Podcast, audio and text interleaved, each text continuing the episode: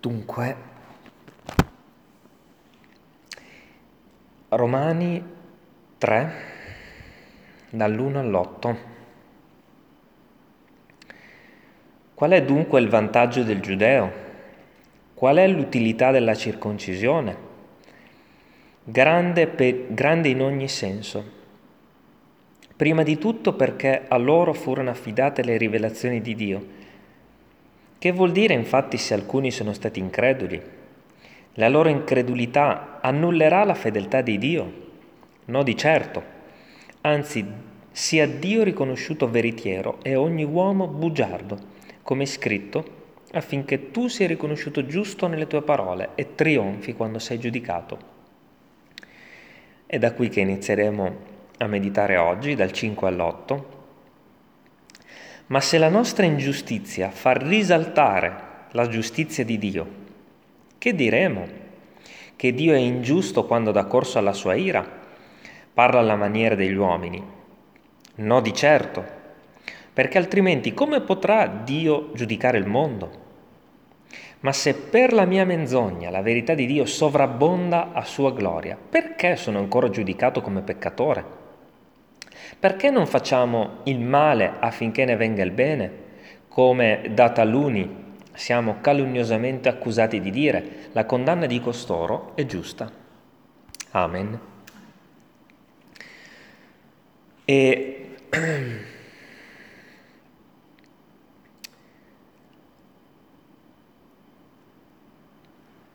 la parola piuttosto, piuttosto forte, eh? E mm, la cosa bella di questa parola è che sembra, se tu la ascolti, sembra di avere, di sentire, um, di, sentire di sottofondo le, alcu- le accuse di quelli che accusano soprattutto gli evangelici di essere un po' troppo liberi di fare quello che gli pare, no? Perché tanto, eh, come dire, siamo stati perdonati, viva la vita, goditela, no? E ehm, ora, cioè, Paolo desiderava chiarire eh, che la vita del credente non è una vita, eh, non è una vita, come dire, libera nel, nel, nel, senso che gli abbiamo dato noi, cioè libera di fare quello che ci pare, ma libera nell'economia di Dio, cioè libera eh, dalla schiavitù del peccato. Ora, in tutto quello che abbiamo trattato prima, in capitoli 1 e 2, si trattava questo fatto, cioè che i giudei, per, eh, che grazie al fatto, grazie tra virgolette al fatto che i giudei sono stati rigettati da Dio, ne abbiamo avuto del bene noi, ok? Noi gentili, cioè noi che non siamo ebrei. E noi davanti a Dio eravamo una cozzaglia di gente, eravamo, eh, come dire, gente che non aveva, eh, non aveva, la parola, non aveva la vita, non aveva gli oracoli di Dio, dirà la parola. No? C'è gente che non sapeva come stava, come ci si doveva comportare davanti a Dio. No? E dunque davanti a Dio noi eravamo gli ingiusti, cioè i peccatori, quelli senza regole, quelli senza... Quelli, squilibrati, eravamo gli ingiusti. Ora, eh, avendo noi ottenuto perdono, è scritto qui, la nostra ingiustizia, come abbiamo detto l'altra volta, ha fatto risaltare il perdono, la grazia, la giustizia di Dio. No? La nostra ingiustizia da, fa sì che il perdono di Dio sia ancora più grande e quindi la gloria di Dio sia ancora maggiore. No? Cioè, il fatto che tu sei stato un, pe- sei un peccatore fa risaltare il fatto che Dio ti ha perdonato. E quindi qui dice, al versetto 5, ma se la nostra ingiustizia fa risaltare la giustizia di Dio, ok? Perché allora Dio punisce ogni tanto? Se la nostra ingiustizia fa risaltare la giustizia di Dio, che diremo? Che Dio è ingiusto quando dà corso alla sua ira? Cioè dice, ma se Dio perdona il peccato e ne viene gloria per lui, allora perché ogni tanto punisce? No? È, una domanda lecita, cioè se il peccato viene perdonato, io sono purificato e Dio ne prende gloria, che motivo c'è di punire? Che senso ha? E, e quindi qual è, il, qual è quello che, cos'è che sentiamo eh, spesso attorno a noi, ma anche io stesso mi sono investigato e a volte l'ho detto, Dio è ingiusto. No? Quando diremo, eh, che diremo? Dio è ingiusto quando dà corso alla sua ira? E Paolo dice, cioè, sto parlando alla maniera degli uomini, cioè sto, sto usando queste parole per spiegare, per spiegare, queste cose. E in effetti, almeno eh, io nella mia vita mi sono un po' trovato um, a uh, farmi queste domande, cioè, ma il Signore, ma se era buono, allora perché? Perché punisce? Tra l'altro, leggendo in Romani 5, girando qualche pagina, al versetto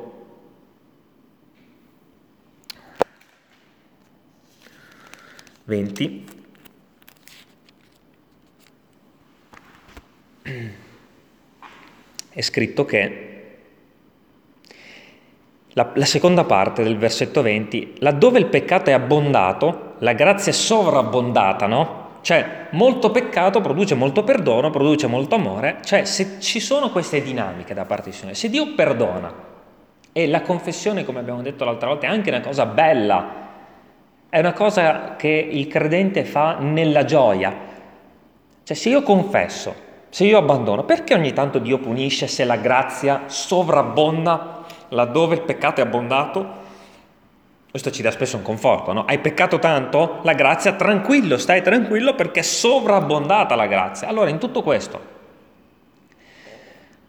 perché allora Dio punisce? E questo introduce un argomento molto, molto importante che è questo. Il peccato ha delle conseguenze. Cioè, noi cristiani evangelici e quant'altro non crediamo che si possa peccare liberamente, perché tanto Dio perdona. Che come dirà più avanti, molti dicono di noi, noi non crediamo che si possa peccare liberamente, noi crediamo che Dio perdoni i peccati, che ci sia tanta gioia nel confessare e che laddove il peccato è stato grave, la grazia è, stata, è, sovrabbondata. Ma il peccato ci deve spaventare. Cioè il peccato non è una cosa da niente, peccato è peccato, come dicevo ieri sera con Pietro, io rubo un paio di scarpe che costano 20 euro, il valore che io do quel paio di scarpe rubate è 20 euro, no? Per esempio. Ma secondo quello che Dio dice, un piccolo peccato come rubare il paio di scarpe è costato la vita di Gesù. Quindi ha il prezzo più alto in assoluto cioè per me quelle scarpe che è un peccatuccio, in realtà non esiste peccatuccio, peccato, esiste peccato grave. Per quel piccolo peccato, per una bugia, Gesù è morto sulla croce. Cioè il, pezzo, il prezzo per pagare, il prezzo da saldare per una bugia è stato Gesù sulla croce. Non è che il prezzo per una bugia è stato qualcosa di inferiore al sacrificio di Gesù. Cioè, per una bugia Gesù è morto sulla croce. Se ci fosse stato un solo uomo sulla terra, avesse detto una bugia, infangando l'opera di Dio, quindi eh, come peccatore, eh, anche tutto il creato ha risentito no, del nostro peccato. Comunque un peccato piccolo, insignificante per noi, è, è un peccato che è costato la vita di Gesù sulla croce perché il prezzo del peccato, il salario del peccato è la morte, è scritto nella Bibbia. Cioè il salario del peccato, il salario della bugia è la morte. Quindi solo Gesù poteva saldare questo prezzo. Quindi non esiste il peccatuccio, tutti sono gravi. E quindi dicevamo che il peccato ha delle conseguenze, cioè ci deve spaventare peccare. Dio punisce, e vedremo anche perché, perché è giusto nel suo giudicare. È giusto perché, come dire, ci, ci sono delle conseguenze dirette e indirette no? del peccato, che poi in realtà sono tutte e due dirette. Se io faccio, io vado in autostrada, il limite è 130, io faccio 200, faccio un incidente. subisco conseguenze gravi da questo incidente, no? La conseguenza del peccato è, stato, è stata questa infermità, giusto? Cioè conse- il, eh, il, alcuni peccati hanno conseguenze automatiche, dirette dal fatto che io ho peccato e bisogna stare attenti. Altre invece, come avevo eh, inviato nel gruppo la, del, riguardo al peccato di Davide con Bathsheba, che ha peccato di adulterio e omicidio, alcune conseguenze sono dirette, altre il Signore deve punire, deve punire. Perché deve punire? Perché in quel preciso momento in cui Dio punisce, l'anima si ravvede, si purifica, si ricorda di quello che è successo, si ferma a riflettere che cosa è successo. Se Dio non punisse, se non ci fossero conseguenze del peccato, noi faremmo esattamente questo dalla mattina alla sera, peccare e confessare perché tanto Dio perdona. Peccare e confessare. E questi peccati diventerebbero sempre più gravi perché tanto non ci sono conseguenze, ci sentiremmo liberi di fare quello che ci pare. Ma in realtà no, il peccato ha delle gravi conseguenze gravissime, alcune sono dirette del peccato, per esempio l'omosessualità ha causato un peccato piuttosto grave, no? Nel corso della storia, conseguenza diretta. A Dio non piace fare il male, ma la conseguenza diretta del peccato è stata una malattia, no? La DS. Ok? Cioè, conseguenze dirette proprio quello, di quello che fai e spesso, non è sempre così, eh, ma nella maggior parte dei casi, punizione da parte di Dio, perché altrimenti non sarebbe un padre. Il padre mette in punizione, perché ti devi ricordare quello che è successo, ti devi, devi come dire, è come una, una, una cicatrice nel tuo corpo, la guardi, ti ricordi di quello che è successo, la prossima volta non lo faccio più, perché altrimenti noi, se non ci fosse il padre che castiga, eh, commetteremmo sempre cose peggiori di quelle della volta precedente. Ma attenzione, Ora, qual è il bello di tutto ciò? Perché c'è sempre qualcosa di bello.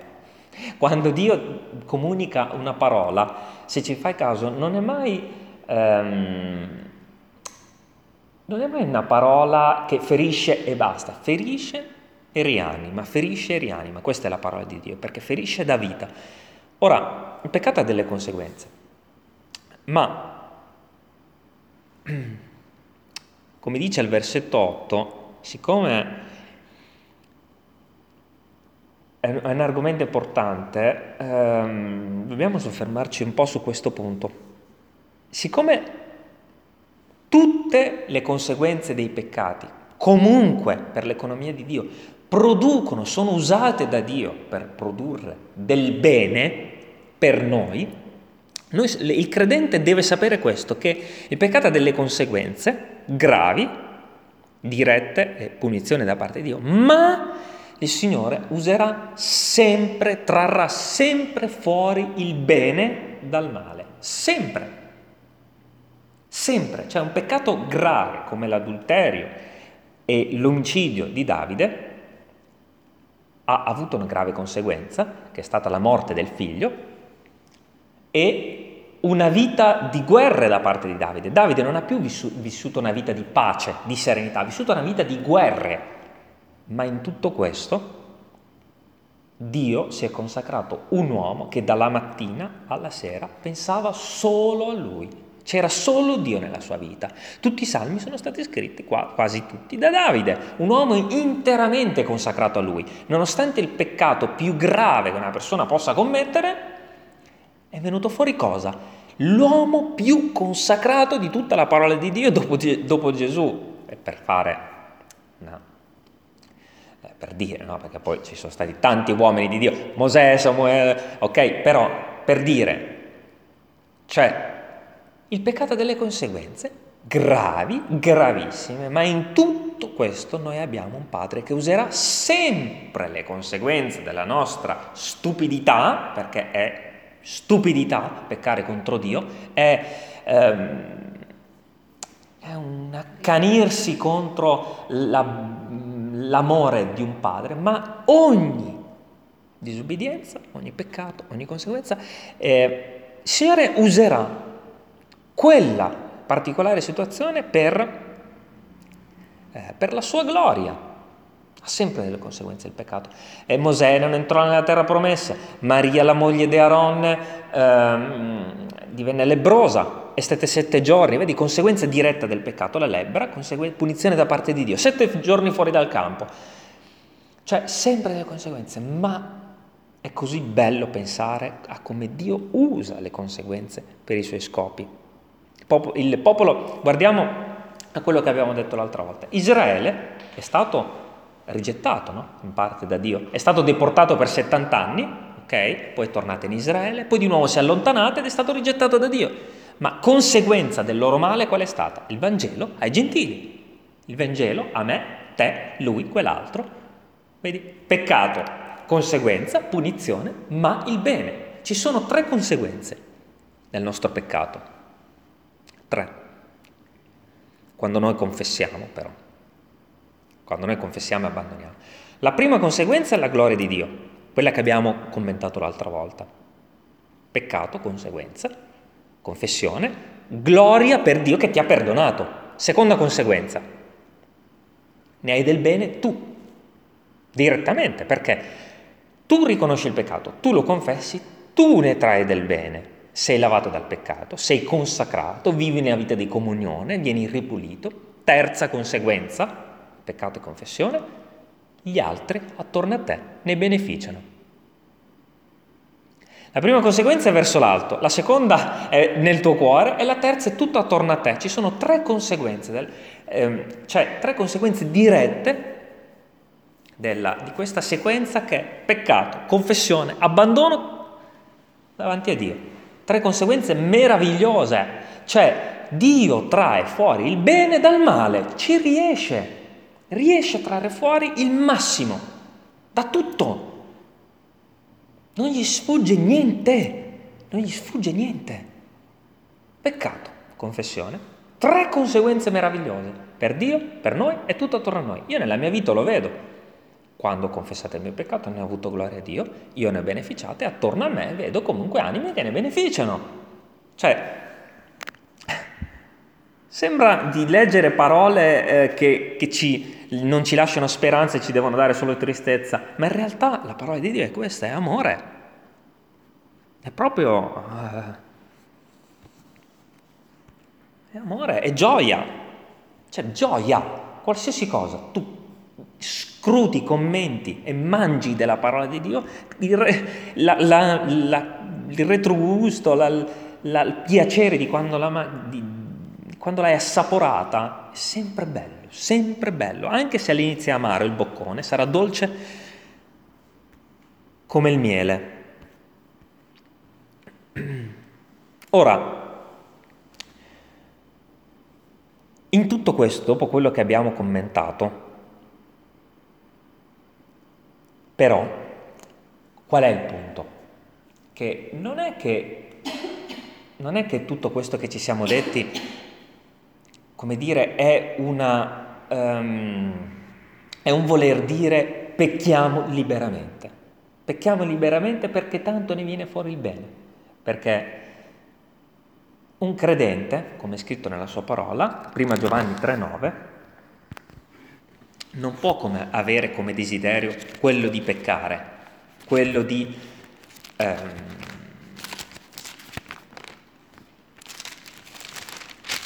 insomma, se c'è una nuova natura nel cuore del credente, e questa nuova natura non può desiderare quello che è contro natura, prima Giovanni 3,9,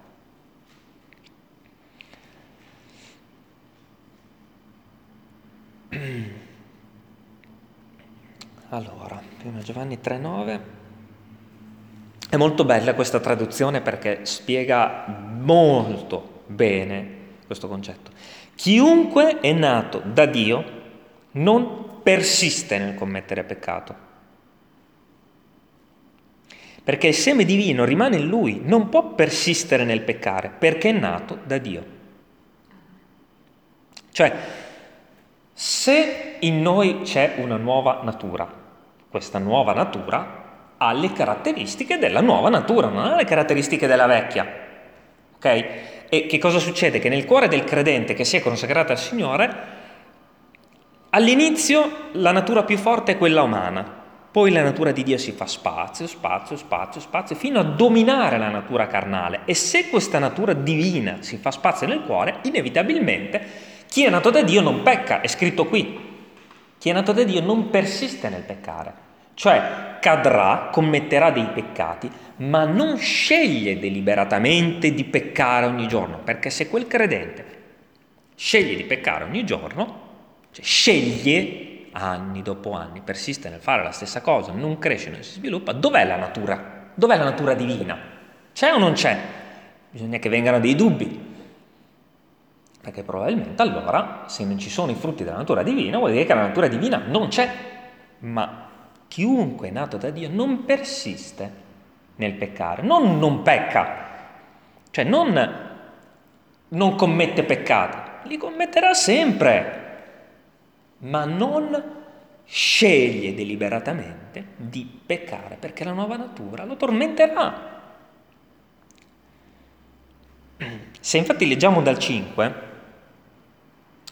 ma voi sapete, sempre prima Giovanni 3,5, ma voi sapete che egli è stato manifestato per togliere i peccati e in lui non c'è peccato. Cioè in lui non c'è peccato, in noi abita Gesù, abita lo Spirito Santo, in lui non c'è peccato. Allora se c'è peccato nella tua vita tutti i giorni vuol dire che non c'è Gesù. Chiunque rimane in lui non persiste nel peccare, chiunque persiste nel peccare non l'ha né visto né conosciuto. Alla faccia di quelli che dicono che nelle chiese evangeliche si può fare quello che si vuole. No! Figliuoli, nessuno vi seduca, chi pratica la giustizia è giusto, come egli è giusto. Colui che persiste nel commettere il peccato proviene dal diavolo, perché il diavolo pecca fin dal principio, cioè non è credente, sta fingendo. Per questo è stato manifestato il Figlio di Dio, per distruggere le opere del diavolo. Chiunque è nato da Dio non persiste nel commettere peccato perché il seme divino rimane in lui e non può persistere nel peccare perché è nato da Dio. In questo si distinguono i figli di Dio e i figli del diavolo. Chiunque non pratica la giustizia non è da Dio. Come pure chi non ama suo fratello. E questo è l'argomento centrale poi dell'epistola di, di, di Giovanni, che non tratteremo oggi, ma cioè, frutti si devono vedere del fatto che tu non pecchi. Non che, e, e, questo non peccare è anche amare i propri fratelli, no? E ehm, quindi è, tutto, è tutta una conseguenza della nuova natura che abita in noi e più si fa spazio in questa nuova natura, più noi smettiamo, smettiamo, continuamente smettiamo, ma è Lui che ci fa smettere, non noi. Ora, per testimoniare che non è una vita così semplice quella del credente, non è una vita una scelta, un giorno, basta, finita, inizia la pacchia, ma è una vita di lotte, è una vita di... Ehm, di, come dire, ehm, una vita eh, di combattimento. Dobbiamo leggere anche un'altra parola, prima Pietro 5.8, cioè non è così facile la vita dei cristiani. È perché devono combattere tutti i giorni. Tutti i giorni il cristiano vive un combattimento. Perché? Perché chiunque può dire che noi viviamo una vita troppo libera, ma in realtà, in realtà lottiamo dalla mattina alla sera contro il nemico delle anime nostre, perché, come leggeremo, c'è un nemico che vuole sbranarci, credente non vive una vita così semplice, lotta dalla mattina alla sera. Lotta, se non c'è lotta c'è un problema. Prima Pietro 5:8. Siate sobri, vegliate, il vostro avversario, il diavolo, va attorno come un leone ruggente, cercando chi possa divorare. Visto che eh, spesso ho sentito che si può vivere una vita tranquilla di divertimenti, di gioia, di non fare poi chissà che cosa, in questi ambienti evangelici, non è così. Non è così perché il credente lotta dalla mattina alla sera, perché essendo credente adesso ha un nemico, il nemico dell'anima sua, il diavolo. Il leone nella savana non ha iniziato un documentario di Quark. Il leone nella savana non fa niente tutto il giorno, riposa e dorme. Quando viene la notte inizia a girare, a girare, a girare, fino a vedere chi può sbranare. E guarda caso, questo parla di una cosa, che se viene la notte, cioè se la luce nel nostro cuore inizia a scarseggiare, la luce del Signore, e iniziano ad esserci troppe tenebre, arriva il diavolo. Se noi non vegliamo, come dice qui, siate sobri, vegliate. Chi veglia tiene la luce accesa. Uno che veglia ha una lanterna, si muove con la lanterna e la lanterna, guarda caso, nella Bibbia è la parola di Dio. Raffigurata in tante maniere. La, la, la luce, la, la lampada, la tua parola è una lampada al mio piede. Una lampada che illumina dove vai, qui sì, qui no. Ma se non c'è la luce, arriva il leone leone caccia di notte.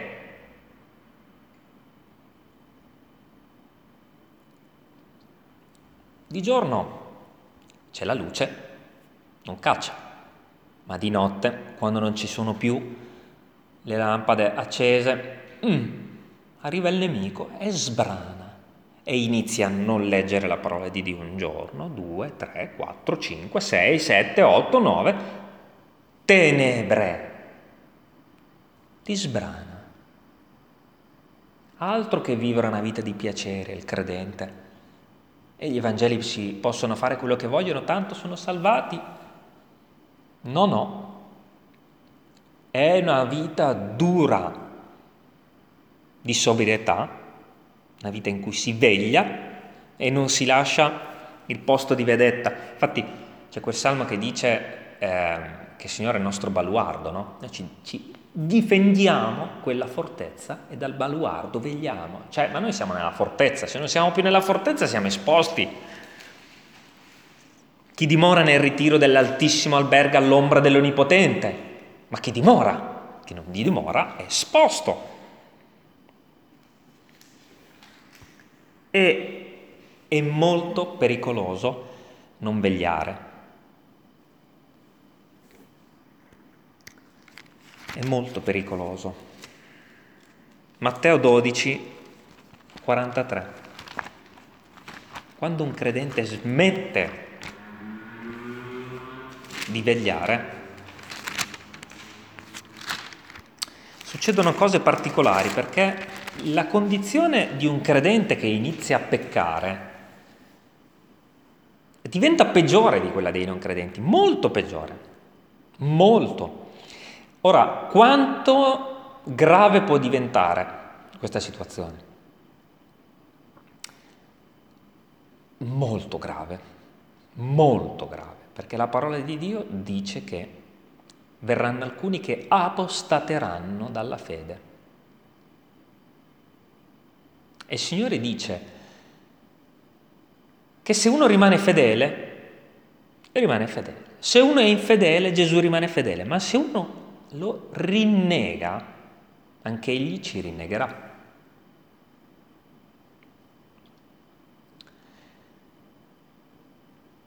Quando una persona smette di seguire il Signore Gesù, di amarlo, e arrivano le tenebre, la condizione del cuore può divenire così grave, ma così grave,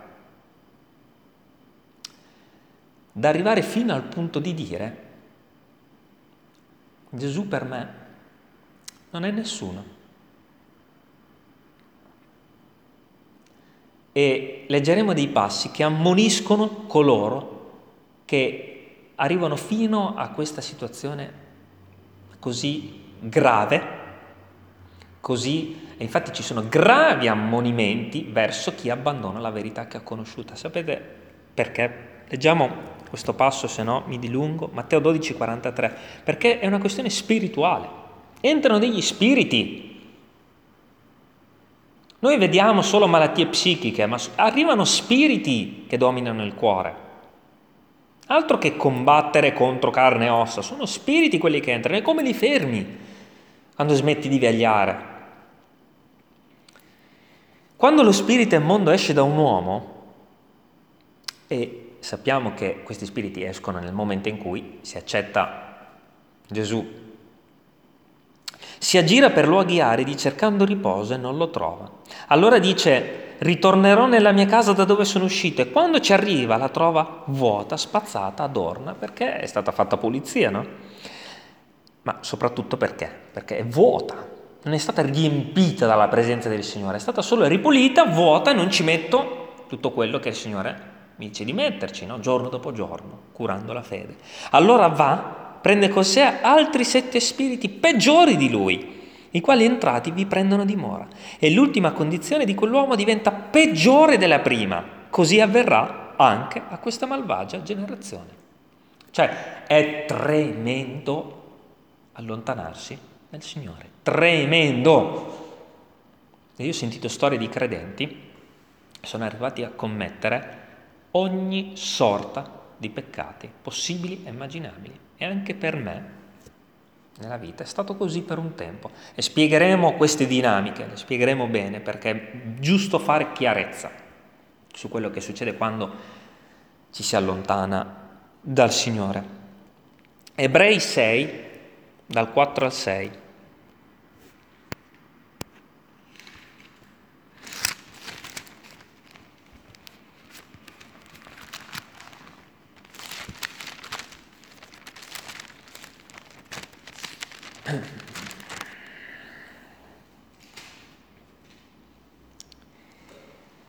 Infatti, quelli che sono stati una volta illuminati e hanno gustato il dono celeste, sono stati infatti partecipi dello Spirito Santo e hanno gustato la buona parola di Dio e le potenze del mondo futuro. Questi sono credenti, eh? E poi sono caduti è impossibile ricondurli di nuovo al ravvedimento, perché crocifiggono di nuovo per conto loro il figlio di Dio, lo espongono a infamia. È ben chiara la parola di Dio qui, eh? Cioè, come dire, non resta più alcuna possibilità e questa parola, quando la leggiamo, spaventa tantissimo. Per questo è il caso di chiarire questo punto. In un qualche modo, in qualche modo, cioè questa parola dice, se sei credente e ti allontani in una maniera così grave, così, sei così lontano che giungi fino a dimenticare la tua fede e a, a rinnegare il fatto che Gesù è morto per te, a non crederci più, quanto può essere grave la situazione di allontanamento del credente, o in quella situazione lì non c'è più niente da fare. E chiariremo questo punto. Ebrei 10, 26.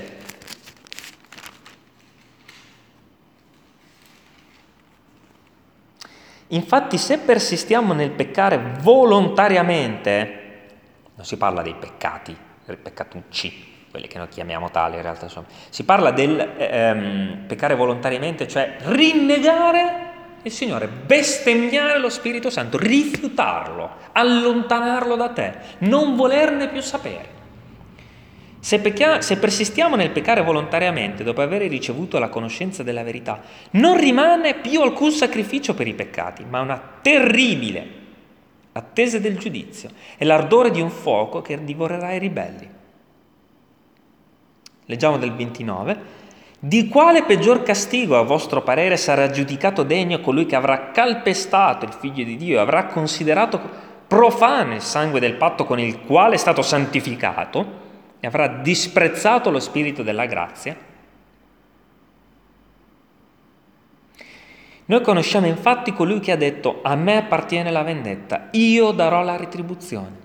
E ancora, il Signore giudicherà il suo popolo. Versetto 31 è terribile cadere nelle mani dell'Iddio vivente. È terribile. ci deve spaventare a morte allontanarci da Dio, smettere di leggere la parola, smettere di meditarla, smettere di frequentare la Chiesa, smettere di eh, seguire il Signore. È tremenda la situazione nella quale possiamo trovarci. Ma, ma, ecco perché bisogna chiarire tutto ciò, perché noi pensiamo di poter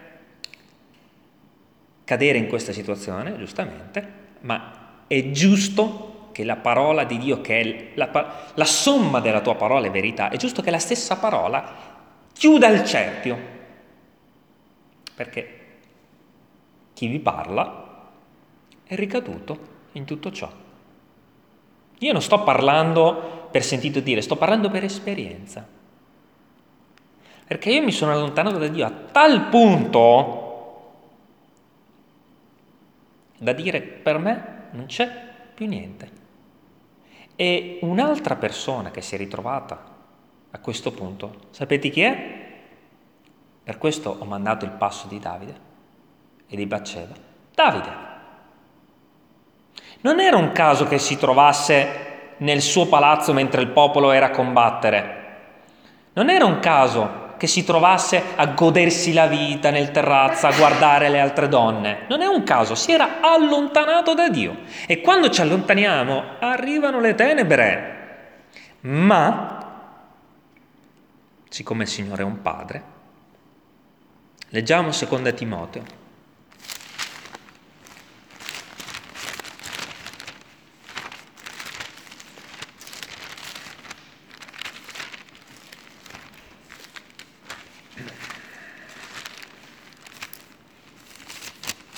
Seconda Timoteo 2, 26.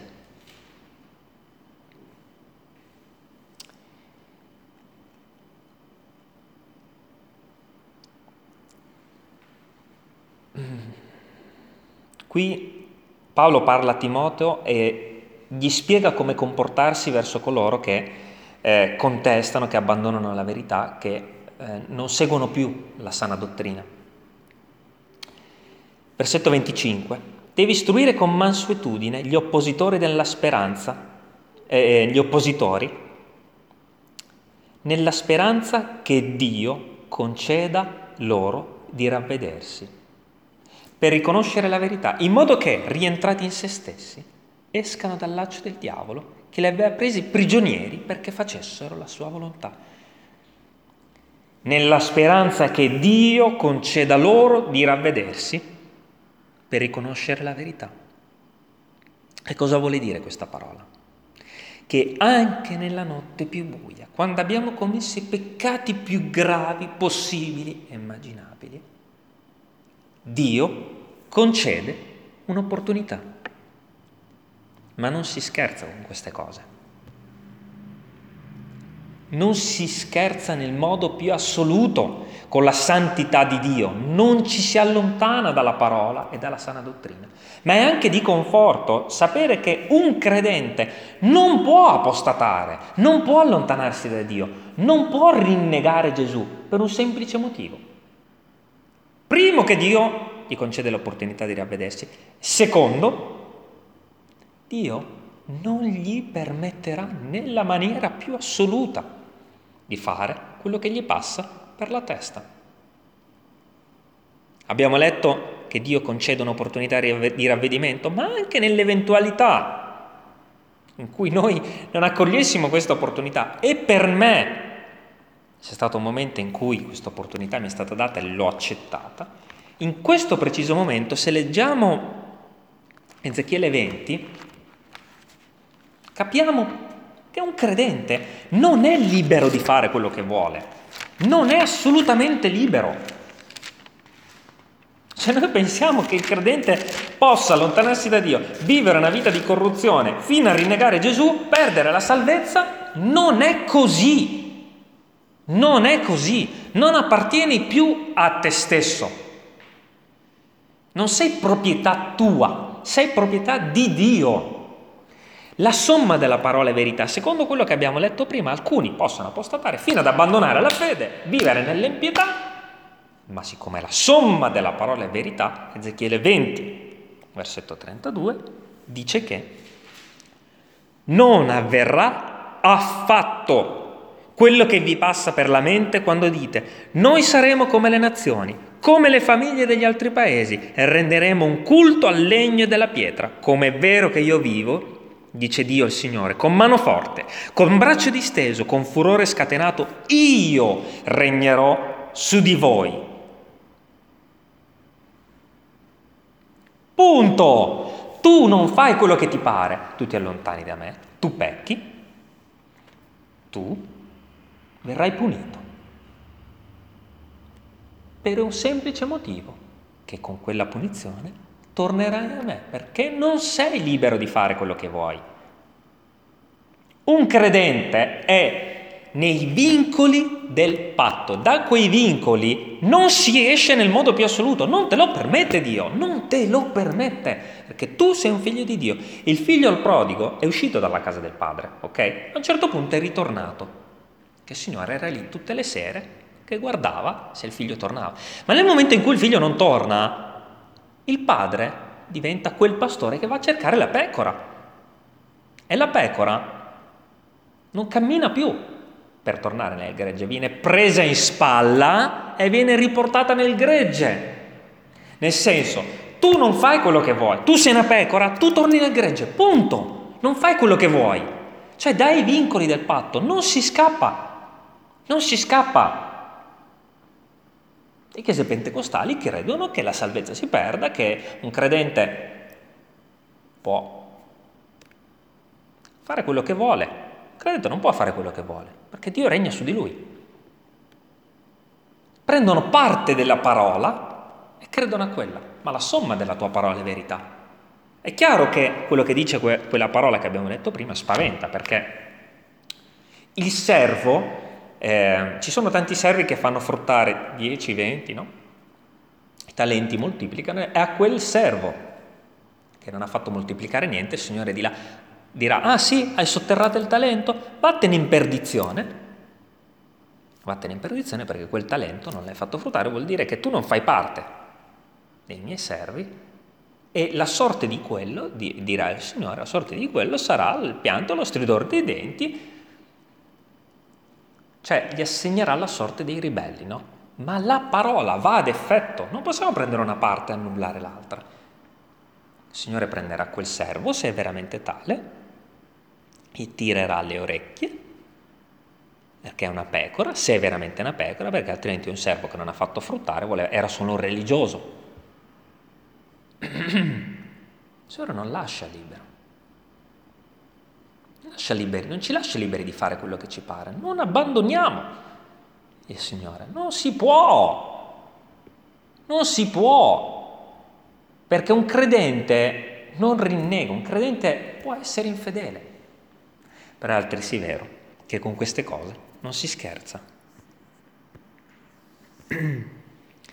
Seconda Timoteo, torniamo lì, 1, 12.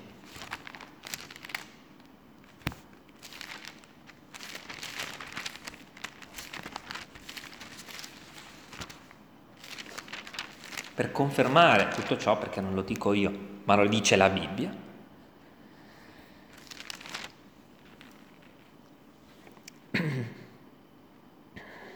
È anche per questo motivo che soffro queste cose, ma non me ne vergogno, perché so in chi ho creduto e sono convinto che Egli ha il potere di custodire il mio deposito fino a quel giorno. Si chiude il cerchio, cioè fai pure quello che ti pare, allontanati quanto vuoi. L'esortazione è quella di non farlo, è un modo di dire, no? Ma Dio regna su di te. E Egli è potente da custodire il tuo buon deposito. Cioè, c'è un deposito da custodire, sta a noi, ma siccome quel deposito ha una proprietà, il Signore non ci permetterà di fare di quella proprietà quello che vogliamo, perché appartiene a Lui quella proprietà. Dio come abbiamo letto in Ezechiele, io regnerò su di voi, punto. Come abbiamo detto l'altra volta, il credente passa come attraverso il fuoco perché magari ha edificato, fuoco, ha edificato paglia, la paglia brucerà, ma come abbiamo letto egli stesso sarà salvato. Okay? La, le conseguenze per chi apostata, per chi si allontana da Gesù fino ad abbandonarlo, fino a lasciarlo negli angoli più remoti del suo cuore, sono gravi, gravissime. E la conseguenza per questo tipo di peccato è la morte eterna. Ma la parola di Dio va ad effetto. La somma è verità. Somma, cioè non te lo permetto.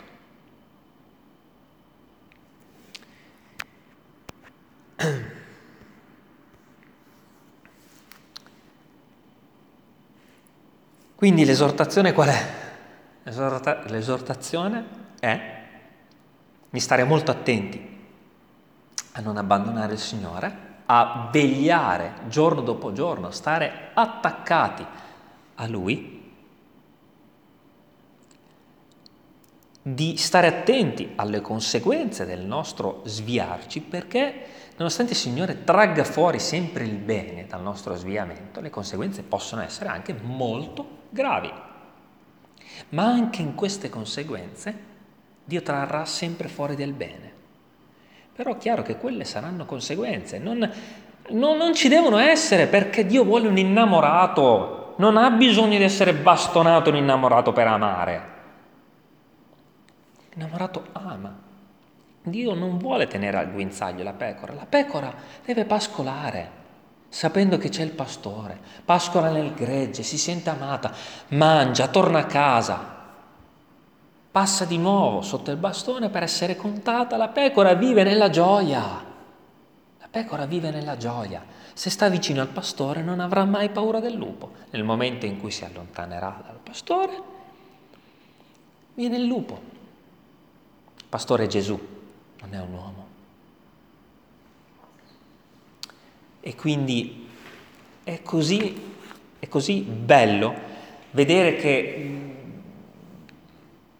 la parola è una spada, no? separa, divide, fa male a volte, ma guardate come cioè, la conseguenza di tutto quello che abbiamo detto è sempre la gioia, è sempre l'amore di un padre, sempre, sempre una tale sicurezza nel cuore è così bello essere figli di Dio, sapere che non possiamo più fare quello che vogliamo, sapere che anche se ci allontaniamo, Dio ci riporterà dentro i vincoli del patto. Non si scappa da Dio. Il credente ha una sicurezza così grande, ma così grande, che non ha, che non deve temere nulla, nemmeno se stesso. In un certo senso è chiaro che dobbiamo avere paura di noi stessi, dalla nostra carnalità, non deve temere se stesso nel senso che eh, anche se il nostro cuore ci porterà lontano dal Signore, ci sarà sempre l'amore di Dio a riportarci in carreggiata, ma dobbiamo stare molto attenti a non sviarci a causa del nostro peccato. Un credente veglia giorno dopo giorno e resta attaccata alla parola e non si allontana. Che il Signore ci benedica. Amen.